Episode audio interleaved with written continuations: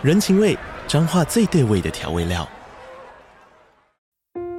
人，你在这端，我在那端，各自忙碌又相互牵挂。情，街角的吵杂声传递温暖与思念。味，是从每一个转角飘出的乡愁。这里是彰化县政府 Pocket 节目《彰化早咖》，我是主持人内克。从彰化大小事各具特色到旅游攻略，透过轻松有趣的访谈，带着大家走进最在地的早咖。准备好了吗？彰化的故事，我们说给你听。以上为彰化县政府广告。然后他就跟我讲说，看到我家地址，他就先笑笑完，就接着说：“哎，你们家就太子宫啊，每个太子都去你家，尤其三个哦，三个太子都去你家哦。”，我现在懂了，现在我现在背后有个 team 了，我天哪！喂喂喂，聊心情，聊人生，聊感情，聊婚姻，聊什么都聊，欢迎来到地球妈妈的 Live Talk。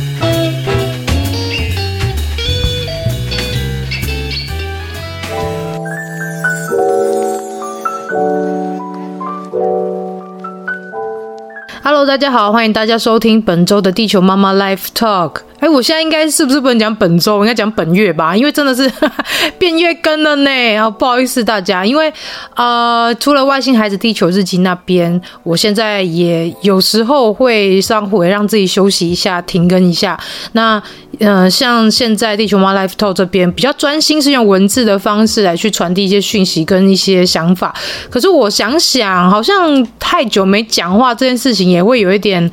啊、不知道该怎么办，因为这个不知道该怎么办是怕说之后如果我要去跟大家聊一些，嗯，有关于像是。呃，灵性上面上面的话题，我的声音会不会卡住之类？还是我想太多？好吧，是我觉得是我想太多，因为到现在还是可以一直不停的发射我想要说的话，那代表我今天喉咙其实是蛮敞开的哦。虽然说 今天喉咙还是有点怪怪的，但我觉得今天也是要先来欢迎一些设计师的仙界传说新朋友。可能大家在从设计师仙界传说里面听到地球妈妈 Life Talk 这边，当你点到第一集，就应该说最上面那一集，你会听到是我与立新基金会合作的那一集，就是有关于讲性自主啊，或者是身体自主权这件事，然后也是跟大家聊聊有关于像社工本身就是助人工作者嘛，那像很多是疗愈师啊，或者是呃问世的通灵人啊，还是说就是一些，例如说像是心理咨商师或者是社工等等的，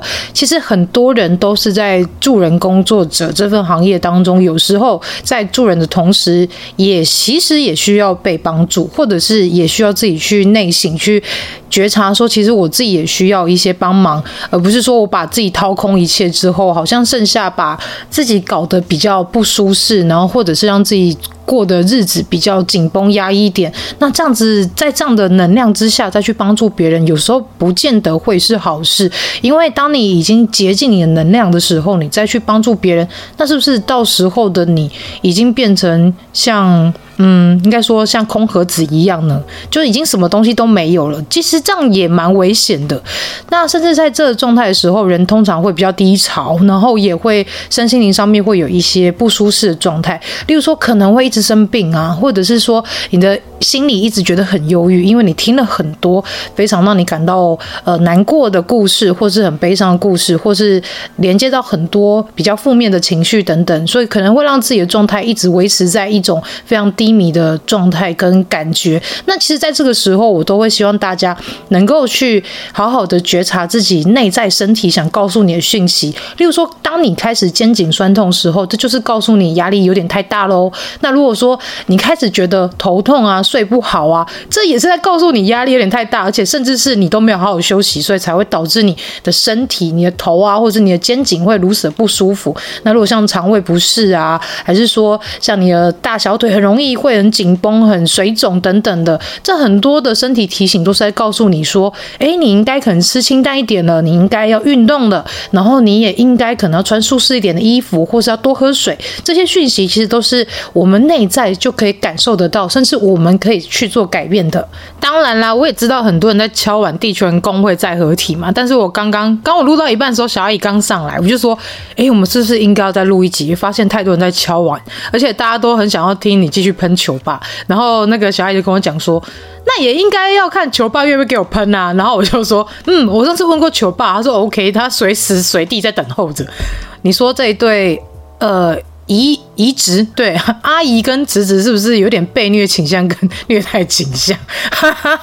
我知道大家很喜欢听那个系列啦，因为那个系列说实在就是很生活化。然后再来也是跟大家重新介绍一下，就是地球人工会主要是有就是呃无神论者的小阿姨，然后还有就是呃以科技。逻辑理工男脑的地球爸爸，然后还有就是通灵人的我，所以就是我们在三个在辩论，嗯，算辩论吗？我觉得算辩论啊。就当我们发现一些社会上的议题，或者是看到一些身心灵上面的灵性相关的一些虚幻的议题的时候，我们都会想要拿出来讨论一下。因为我觉得这件事情，当有不一样的视角去看，然后去来去了解的时候，会发现说，哎，其实很多的状态都是能够被重新的被理。解，甚至是用不同的思维再去思考一下，也许你会有不一样的见解等等的。那我觉得这是在灵性的学习当中很重要一环，就是你如何用开放的思维去思考你所看到的人事物，甚至是不带偏见，也不带主观意识，重新去看待一件事情。我觉得这个技能。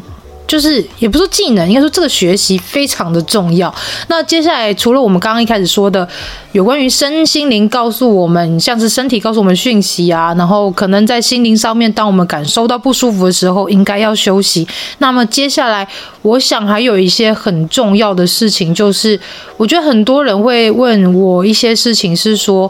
如果我发现了我的前世是什么，然后跟我未来好像也。不一定有太大的关系，那也很多人会想要去了解说，诶，球妈，你这个前世今生跟阿卡西的差别在哪里？然后我又找了就是之前来做过灵魂考卷的小地球 Vicky，然后我想说，他因为他后来也有去学那个阿卡西记录这件事，然后我想说，诶，可以找他来聊聊这件事情，我们来探讨一下阿卡西。跟地球妈妈的这个前世今生的差别是什么？但我相信差别的部分应该是，呃，可能在论述的一个故事的过程当中，会用比较不一样的角度去说。因为有很多的小地球来分享说，就是他来做过灵魂考卷之后，发现一件很有趣的事，就是。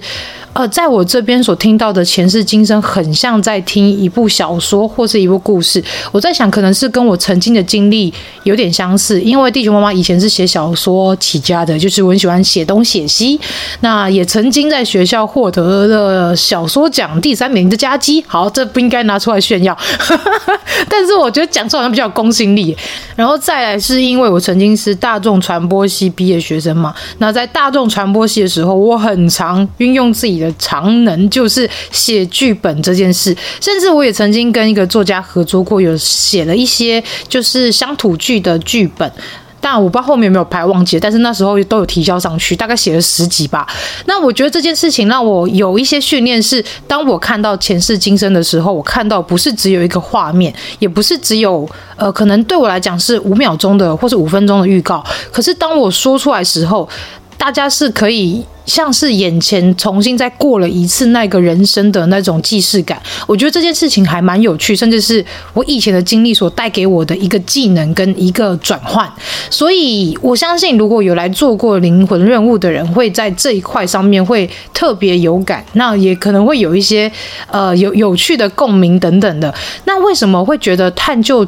就是过去的事情会比未来更重要呢？我觉得还有一个很重要点，是因为当我们够了解我们过去发生了什么事，甚至是我们能够非常的理解我们过去曾经可能经历到的一些状态，那甚至是未解的，然后无果的，那可能在现在的当下，我们可以透过这一些过去的经历，能够重新去审视跟理解我当下的困扰跟我的烦恼是什么。那我可以再从这个。过去的因果当中去重新去找到问题，然后我们当下也可以做解决。那我们再去看未来的时候，才能够更确信的知道说，我现在每一步都是以我自己为信念为出发点去完成、去执行。我觉得比你去看未来还更重要，因为未来是可以被改变的。我也不知道我未来会是一个像现在这状态，是个通灵人的角色，甚至我也不会清楚知道说我会有一个特殊的小孩，因为为这是我当初在算命的时候，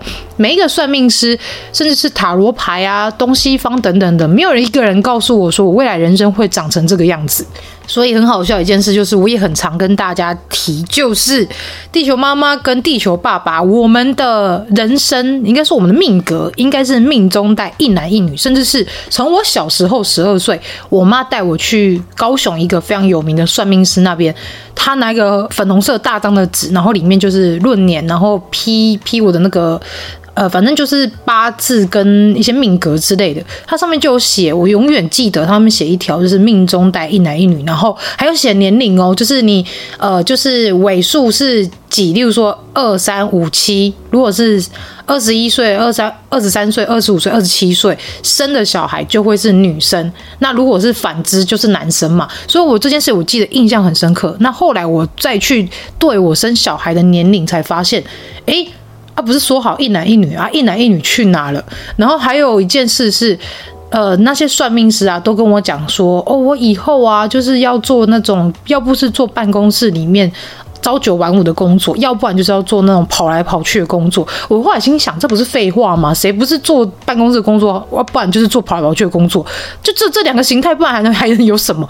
那就觉得算命这件事的本质，好像有时候反而会限制我们。那这个限制是什么？就是有时候当我们已经预知到我们会有这些事的发生，那你是不是更容易会用这件事情的发生来去框架自己？例如说，我未来一定要做这样的工作，未来我一定要嫁给像这样的人，未来我一定要买就是坐东朝西的房子之类的。那这些框架出来之后，当你实际上去走了之后，你会。再去回头去反思，说这真的是你要的吗？还是你在过这些人生之后才发现，其实我跟着这个未来去走，好像也没有一种很踏实的感觉。那这个空虚的感觉是什么？甚至，甚至像我现在有这样的一个通灵体质，这也不是我小时候就能想象得到，或是算命师。或者是甚至有能力的人看到我，他所说：“哎，你有带天命哦，或是哎，你的体质很特殊哦。”我从小到大都没有人跟我讲过这件事情，所以我觉得很多时候，你如果去求一个未来的事情，或者是你想要去探索或是窥探你的未来长什么样子，这其实是真的对我来说蛮没有必要的。因为当你知道了，然后呢，或者是你真的走在这条路上了，那你感觉踏实不就好了吗？我觉得最有趣的一件事情是，因为我从小就是在阿公就是开公庙的嘛，所以我在看那个爸爸或者是叔叔啊，或者是一些会来庙里面问事的那些阿伯阿姆等等，他们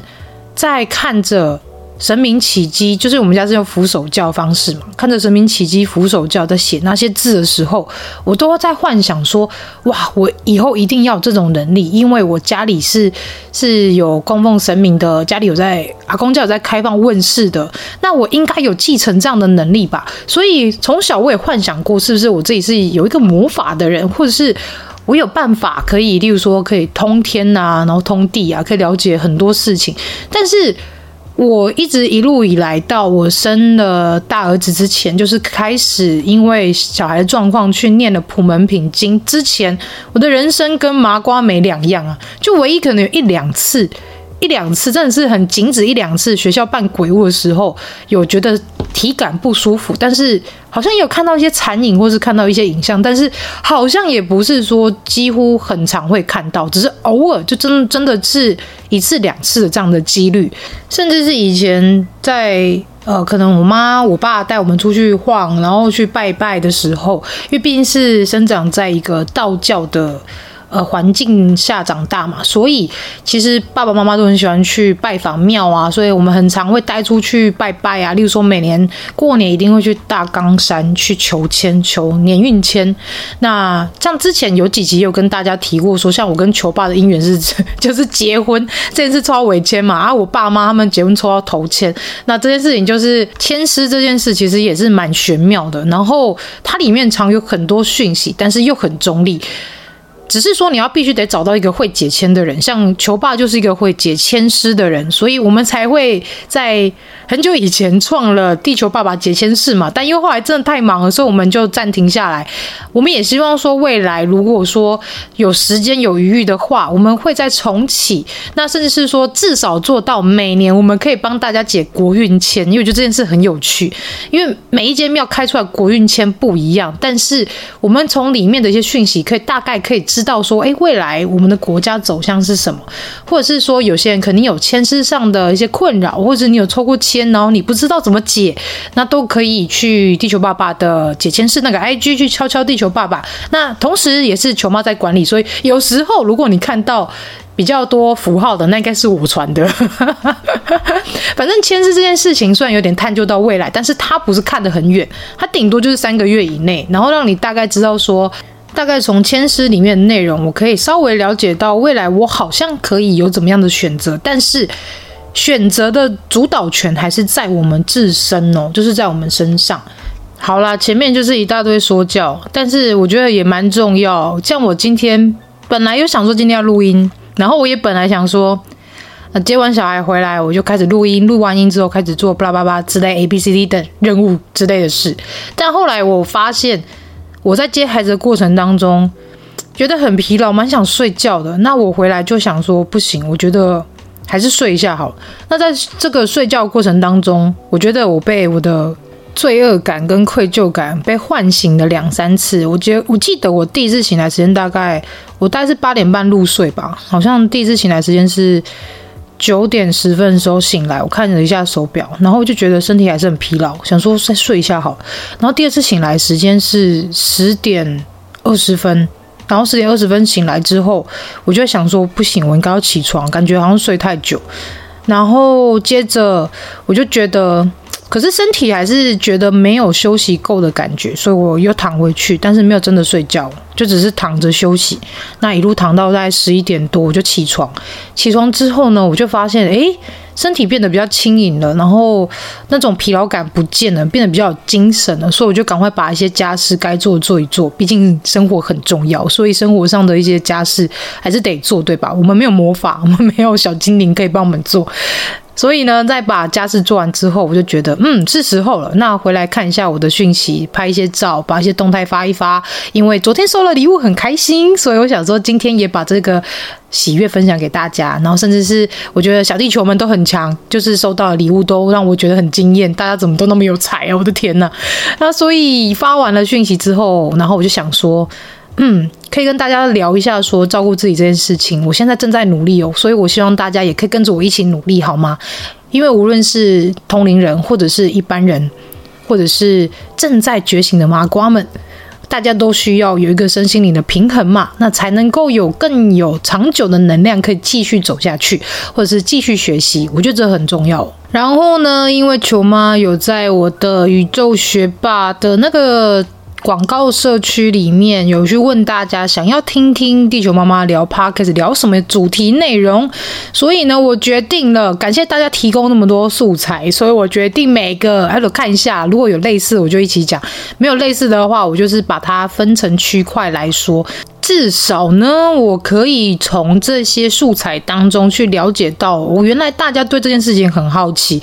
或者是哦，原来大家很想知道这个东西的运作方式是什么，或者是在我的人生经历当中，这些事情给我带来什么启发？所以我觉得这好像也蛮适合，就是把它当成区块的方式，一个跟大家讲。因为前阵子有一两次想要录，但是我突然不知道要说什么，但我就觉得啊，好像跟大家提问。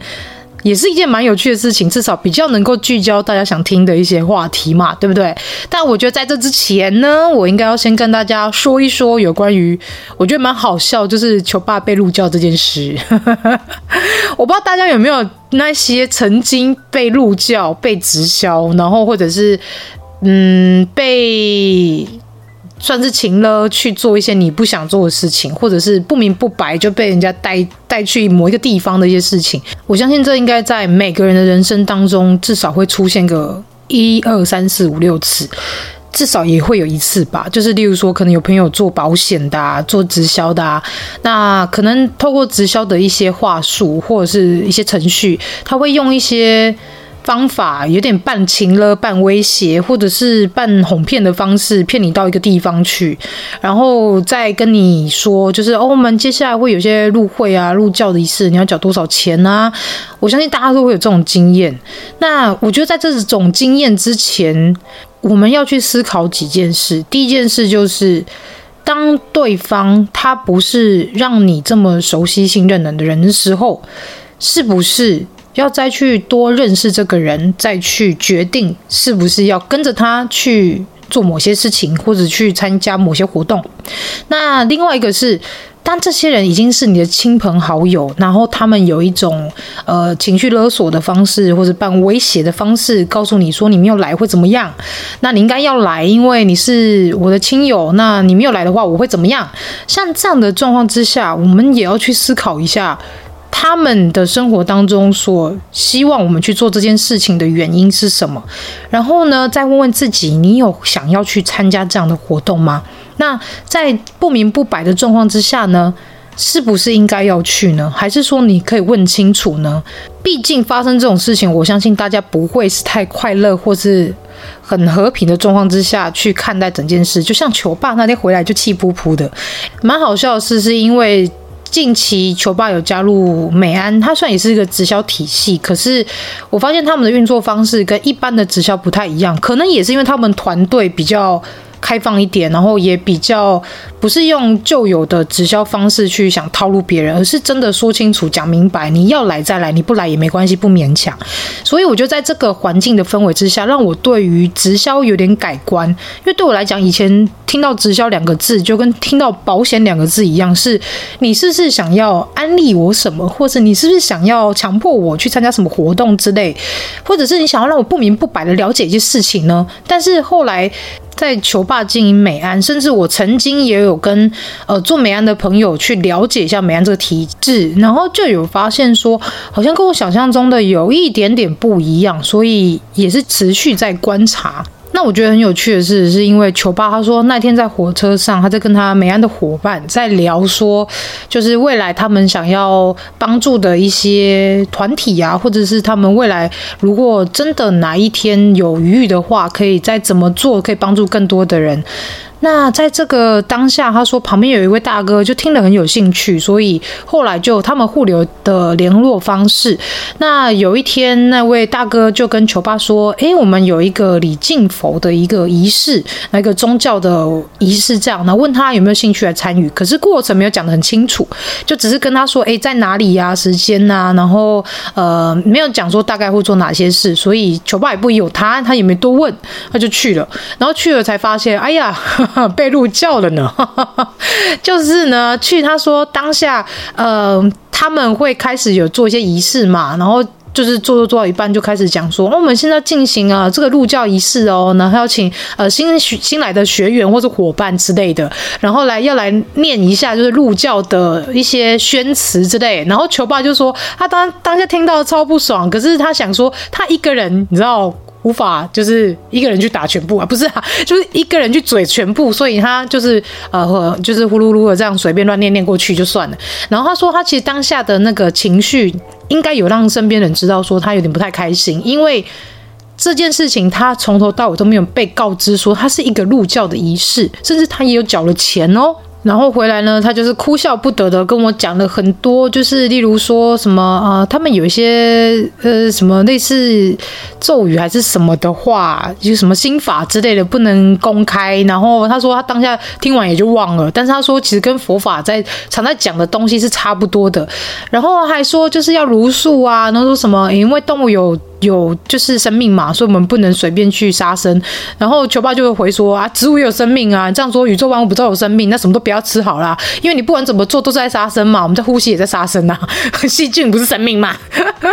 所以这件事情就是让我觉得蛮有趣，就是对于有些人来说，可能他们的一些想法跟观念，也许是从以前的人、以前的师兄师姐告诉他们，然后延。一路沿沿用到现在嘛，那可能也是用以前那一套一路哄骗或者拐骗人入教到现在。那甚至很多小地球在看到这件事件之后，他会来问我说：“诶，球妈，我曾经也有经历过，可能不小心因为亲友的一些情绪勒索啊，或者是啊，我是为你好啊，你要参加这个宗教啊，啊，对你未来比较有帮助之类的，然后就加入各种不一样的宗教。那他们也担心说，如果我现在甚至是我过程当中。没有很虔诚的去信仰这个宗教，会不会有一些问题，或是会遭天谴啊？哎，来，这是跟大家说一件事，就是太子那天呢，看着球爸回来，气噗噗的，然后呃，球爸也非常的激动的跟太子讲说啊，不然你来说说看嘛，他们这样搞是可以的吗？就是随便这样子糊弄别人，然后直接这样子就是拐骗，这样是对的吗？然后太子是先在我的左上方意识，反正笑很大声就对，因为他现在我们有一个小尊也。小尊的木像，然后是太子的木像，我就把它放在他喜欢的位置，我们放在那边，然后他就在那个位置笑个不停，然后觉得笑得有点夸张，然后后来他就讲说啊，叫你问东西也不问清楚啊，你不清不楚就去了啊，然后反被利用还不知道。然后还说，就是，哎，那你现在感觉如何啊？是觉得很气呀，很火啊？那就是告诉你，以后如果你要继续经营你现在的这个事业，就不要用这种方式。这是一个镜子，它是个借镜。总之呢，就是一个让球爸有一个有感的经验，去让球爸知道说，哎，其实很多事情，如果你觉得这个东西很好、很重要，然后对你来说，就是你非常想要推荐给每一个人，你可以去分享，但是你不可以强迫别人去跟随你的喜好。或是强迫别人也要跟你一样去喜欢，或者是你想要去很压力的去说服别人，甚至是游说别人，让别人感到压力的、感到痛苦的，然后勉为其难的跟随你，或是跟着你的喜好，这件事情是会让非常多人感到不舒服的。当你感觉到不舒服，你就不应该同时这样对别人。这也是我很常跟孩子们说的。当你很喜欢一件事情，你非常非常的喜欢，你知道这东西很好，你想要去分享，你想要去邀请更多人来一起做这件事情，或是一起来喜欢这件事情，这没错。可是你不能去勉强，或是在不尊重或是违反自由状态之下，去强迫别人来跟你喜欢或是做一样的事情，这真的是非常母汤的行为。接着呢，我觉得我每次其实都蛮想记录，就是太子跟球爸他们之间的对话，因为我毕竟是传讯嘛，所以每次看到球爸在问的那些问题，其实都是大家很常会想要知道，或是会很好奇想要去了解的一些问题。那在透过太子回答过程当中，我都觉得哇，神灵真的是超有智慧。像是球爸会问说，像他们这样子用这种方式去做这些事情。那有些人可能在这些过程当中感到不舒服，甚至是他们也莫名其妙入教，也不知道如果他们没有照做，会不会遭受一些天谴之类的。那太子他们啊，我讲了他们，但我刚好也是跟大家声明一下，因为我最近才发现一件很有趣的事，就是呃，在我这边的不只有大太子一个人哦，我这边有个团队了，苦笑。我这近情才知道，原来我出门跟了一个太子，回家跟了一个太子。亲子疗愈也有一位太子，然后执行灵魂任务也会有不一样的太子来去帮忙，所以我这边有个太子团呢，跟之很久以前我妈跟我妹带我去，呃，不对，不是我妹，我妈跟，总之就是跟一个认识的人，然后去了一家寺庙去问事，然后那位传讯人他是透过天语，然后去。去传讯嘛，然后他就跟我讲说，看到我家地址，他就先笑笑完，就接着说，哎，你们家就太子宫啊，每个太子都去你家，尤其三个哦，三个太子都去你家哦。我现在懂了，现在我现在背后有个 team 了，我天哪！但是我觉得蛮有趣的啊，就是当他们来的时候，尤其是我们家小孩一多，尤其是我我妹妹、弟弟、妹妹他们的小孩上来，太子们就会更嗨，然后整个就是现场气氛。来到一个高潮之类，就是这个 party 大 party 之类。好啦，总之呢，太子他们的意思是说，吼，如果今天你信仰这个宗教，当你有产生这个信仰的信念，它就会成为一个力量。那当然就会驱使这些神灵们，因为你信任他，你信仰他，他们当然会来保护你，会来守护你。但如果你今天即便你信仰了，但是你并没有那么虔诚，甚至说你不理解。你也没有去跟随他们的一些仪式，或者你心里可能根本对这个宗教跟信仰没有那么大的感觉，那其实这跟没有缘分是差不多的。你只是做了一个仪式，那。顶多只是被人家照明计策，就是只是登记而已。但是说实在，你不去拜那些神，你也不相信那些神，那些神为什么要来帮你？所以根本也不存在着遭天谴或是被处罚这些事，除非你今天做了极恶之事，或者是你做了一些作奸犯科，然后一些很罪恶的事情，很。非常不应该做的事情，那你才会去遭天谴呐。信仰这种东西本身，它就是人所创立的嘛。因为我们相信某一些神灵的智慧，所以为他们来去做了一个属于一个群体。那这个群体是为了让凝聚大家的信念，凝聚大家的一些祝福跟一些祈愿，然后来去把神灵的意志再去壮大嘛。所以才会有传道啊、布道啊这样的状态发生。所以，像是基督教，他们会用，例如说唱诗歌，或是每个礼拜日做礼拜的方式，凝聚每个信徒对于信仰这件事可以产生更有共振、共鸣的一个状态。那对于道教来说，可能就是透过初一十五拜拜，或者绕境啊，或者是会有像清教啊、建教这样的行为，来去凝聚信众的一些心，然后来去相信神灵是能给予我们帮助，可以给予我们信仰的力量。那其他的宗教。一样也是，他们每个都会有自己的一些。仪式自己的信仰方式，那这些都只是为了凝聚信众的心，让你更虔诚、更能够信任，甚至更能够理解，说这个神灵能够带给我们什么样的力量跟能量，可以为我们当下解决什么样的烦恼跟困扰，这才是一个宗教仪式跟甚至神灵想要传递的事情，也是信仰最重要的一个中心嘛。例如说，可能也有很多人会问说，诶，那球妈你到底是算什么样的宗教？那老实说，我算是多神论，因为我相信每个神都是存在的。毕竟，像我有看过，呃，耶稣，我也有看过，像我现在也是在帮 帮